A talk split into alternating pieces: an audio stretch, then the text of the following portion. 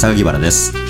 この番組ではいろんな事例や大きな数字意外な事実などなどピンときたものは何でもご紹介してまいります。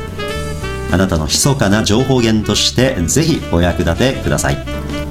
それでは始めます。この番組はデータサイエンティスト株式会社の提供でお送りします。細部に関心があるかどうか、うん。これって非常に聞いてくる話だと思うんですよ。微妙な違いはい。もイシューとしてうん。質問を投げかけてこられたり、はい。またはテーマと従ったりうん。されるお客様がいらっしゃるとしますね、うん。で方やあまりそういうことに関心を持たれない、うん。もうちょっとざっくりした話うん。や、いわゆる SEO 裏話的なうん。ことに興味関心が強いようなはい。お客様がいらっしゃるとすれば、コンサルタントの立場からすると、はい。前者とはい。後者うん。それぞれどういうところに注意して持っていくイメージですかね？特に後者の。うん。後者ですよね仮説ではありますがお客様がこの先1週間どういう計画でどういう順番でタスクを消化していくのかその順序にお客様が関心を持っているかどうかっていうところはアンテナを立てながら反応を見ていく必要があるかなと思うんですね。であこの計画すればうまくいきそうだっていいイメージを持っていらっしゃるお客様でもその細かいタスクレベルでどういう順序でやっていくかまでイメージできていない可能性がある。そういうリスクを阻みながら会議をしているんだなっていうところに意識を向けなければいけないかなっていうふうには思いますよね。うん。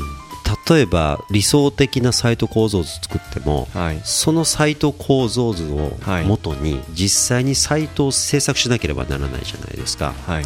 でここに飛躍があって推奨しているサイト構造が実際に作られたサイトを見ると反映されていないっていうことって起きやすいんですよね。はいまあ細部は専門家の皆さんがええようにやってくださいよって思考停止欲求があるともう吉名にやってくれるんですよねみたいな感じになりますよね。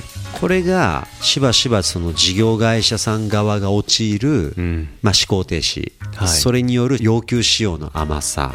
要求仕様が甘いからこそ吉名にやってくれるだろうと思いきやはい。制作会社さん側はそこまで作れないと、うんこの間に落ちるボール、レフトとセンターの間に落ちるボールの数は実に多いわけですよね、うん。で熟練した、まあ、そのあたりよく分かってる制作会社さんであればかなり歩み寄ってきてその間に落ちる球側にも構えるんですけどはい。それってかなり優秀なプレイヤーですよ。いわゆる走れる。で球をキャッチできる、はい。でまた元のポジションに戻ってきて通常プレーをするまたいざとなったら走ってくるっていうんでやるんですよね。でお客さん側もこれたくさんのプロジェクト経験をして外注やその外部パートナーさんとのやり取りが多かったよくお出来になられる方なんかは、はい。この間に落ちる球がたくさん出てくることを予期してますのでうん。そういうものだということをご存知ですからね。うん。これもまた同じくセンター側へ走り寄ってきてですね、はい。できる限り球拾おうとする声も掛け合う、うん。これもかなり優秀な方ですよね、うんうん。ほとんどのプロジェクトでは、まあ、そこそこ優秀な方々がアサインされて、はい。そして両者が歩み寄りはするんだけれどもなお届かない球がたくさん出てくると、うん。ここですよね。うん。外部パートナーとやっていくぞとなった時にはこの間に落ちる球の存在についてね事前に十分な申し合わせをしておいた方がいいと思いますね、うん。そしてお互いその申し合わせの中でははい。お互いにその思考停止欲求があるということも打ち合わせておいた方がいいと思います、えーこれは発注者側はオタク制作のプロなんですから細かいことは全部やってくれるんですよねと思ってますよね。うん。特に本来は発注者側がやらなければならないような検索キーワードの選定とか、はい。優先順位付け。うん。あとはそのページ1枚1枚のうん。タイトルテーマ、はいターゲットキーワード。そして目次ですよね。うん。そして目次の中に記述される内容。これって本業をやってる人が一番詳しいわけですから本来は本業を一番知ってる人たちが作るのが一番合理的。でも発注者側はいや目次とかもうまいこと作ってくれるんですよねみたいな。当然受注側はいやまあ頑張りますできますよと言いはしますけれども、はい。ここに大きな落とし穴があるわけですよね。